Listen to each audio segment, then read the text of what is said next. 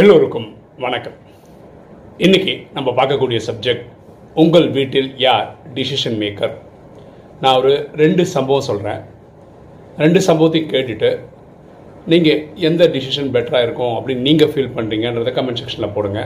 நீங்கள் அதை எதை ஃபாலோ பண்ணுறீங்க அப்படின்னு சொன்னால் நல்லாயிருக்கும். இது ஒரு சின்ன வீட்டில் நடக்கக்கூடிய ஒரு விஷயம் ஓகேவா ஃபஸ்ட்டு சினாரியோ ஒரு குடும்பம்.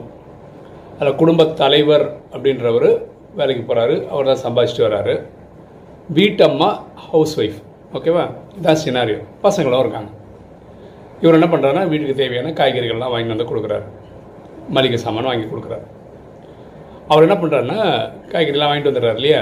இப்போ அவர் சொல்கிறார் காலம்பரை டிஃபனுக்கு இந்த காய்கறி எடுத்துக்கோ இந்த சமையல் பண்ணு மதியானத்துக்கு இது குழம்பா பண்ணு இது பொரியலாக பண்ணு ஈவினிங் அதை பண்ணு இதை பண்ணு. அதாவது வாங்கி கொடுக்கறது மட்டும் இல்லாமல் எந்தெந்த ஸ்லாட்டில் என்னென்ன பண்ணணுன்ற வரைக்கும் டைரக்ஷன் அவர் கொடுக்குறாரு. ஓகே இது ஒரு குடும்பத்தோடைய செட்டப் இனி ஒரு குடும்பத்தோட செட்டப் சொல்கிறேனே அங்கே குடும்பத் தலைவர் சம்பாதிக்கிறாரு. மனைவி என்ற ஹவுஸ் ஒய்ஃபாக இருக்கார். குடும்பத் தலைவர் என்ன நினைக்கிறேன்னா ஒய்ஃப் கிட்ட கேட்குறாரு என்னென்ன காய்கறி வேணும்னு கேட்குறாரு அவர் தான் வாங்கிட்டு வராரு.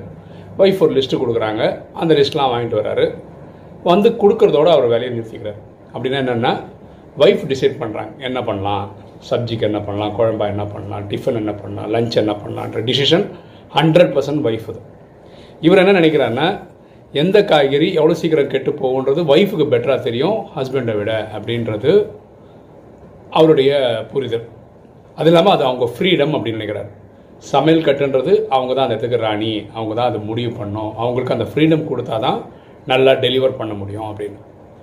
ரெண்டாவது கேஸில் அவர் என்ன பண்ணார் நம்மளும் மனுஷங்க தானே நமக்கும் ஒரு ஒரு நாளைக்கு இது சாப்பிட்லாம் அது சாப்பிட்லான்னு தோணும்ல அப்போ ஒரு ரிக்வஸ்ட் வைக்கிறார்.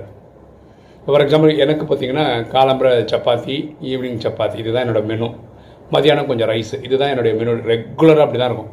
இப்போ என்றைக்காவது ஒரு நாள் வெண்பொங்கல் சாப்பிட்ணுன்னு தோணும். என்றைக்காவது ஒரு நாள் பூரி சாப்பிட்ணுன்னு தோணுச்சுன்னா அது ஒரு ரெக்வெஸ்ட்டாக வைப்பேன் ஒய்ஃப் கிட்ட. அவங்க வந்து நெக்ஸ்ட் டே எப்போ அவங்களுக்கு அது பெட்டராக ஃபீல் பண்ணுறாங்க அன்றைக்கி அவங்க எக்ஸிக்யூட் பண்ணுவாங்க. அதுதான் நான் பண்ணுற ஒரு மெத்தடு இப்போ நீங்கள் சொல்ல வேண்டியது ஃபஸ்ட்டு மெத்தடு கரெக்டாக செகண்ட் மெத்தடு கரெக்டாக நீங்கள் எது கரெக்டுன்னு ஃபீல் பண்ணுறீங்க ஏன்னு கமெண்ட் செக்ஷனில் போட்டிங்கன்னா நல்லாயிருக்கும். இப்போ என்னை பொறுத்த வரைக்கும் வீட்டில் உணவு அப்படின்னு வேறு இடத்துலலாம் எனக்கு என்னோடய தாட் ப்ராசஸ் என்னென்னா நம்ம எல்லாருமே உயிர் வாழணும். அதுக்காக சாப்பிட்றோம். இப்படி தான் மனநிலை இருக்கணுமே தவிர சாப்பிட்றதுக்காக வாழக்கூடாது.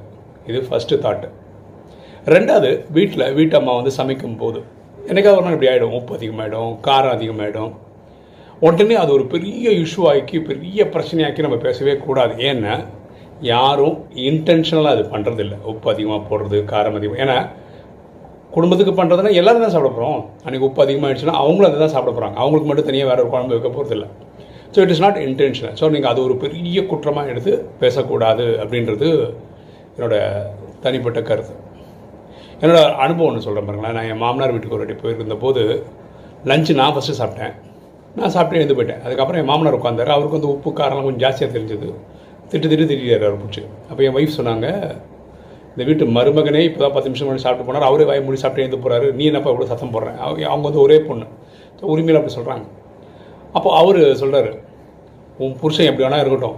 என் வீடு இது. இங்கே உப்பு மிளகெல்லாம் கரெக்டாக இருக்கணும். அப்படின்னு அவர் சொல்லிட்டார். அப்புறம் கொஞ்ச நேரத்துக்கு அப்புறம் எங்கிட்ட சொன்னார் ஏதாவது சரி இல்லைன்னா சொல்லுப்பா. அப்போ தான் நம்ம சரி பண்ண முடியும் அப்படின்னாரு. எனக்கு இதெல்லாம் பெரிய இஷ்யூவாகவே தெரியல. நோபடி டஸ் இன்டென்ஷனல் தேவைப்பட்டு விரும்பி உப்பு அதிகமாகவோ கம்மியாகவோ யாரும் போடுறது இல்லைன்றது என்னோடய கருத்து.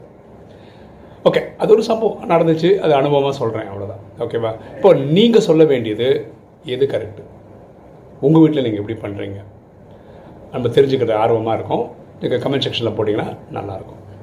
ஓகே இன்றைக்கி வீடியோ உங்களுக்கு பிடிச்சிருக்கணும்னு நினைக்கிறேன். பிடிச்ச லைக் பண்ணுங்கள் சப்ஸ்கிரைப் பண்ணுங்கள் ஃப்ரெண்ட்ஸ் சொல்லுங்கள் ஷேர் பண்ணுங்கள் கமெண்ட்ஸ் போடுங்க. தேங்க்யூ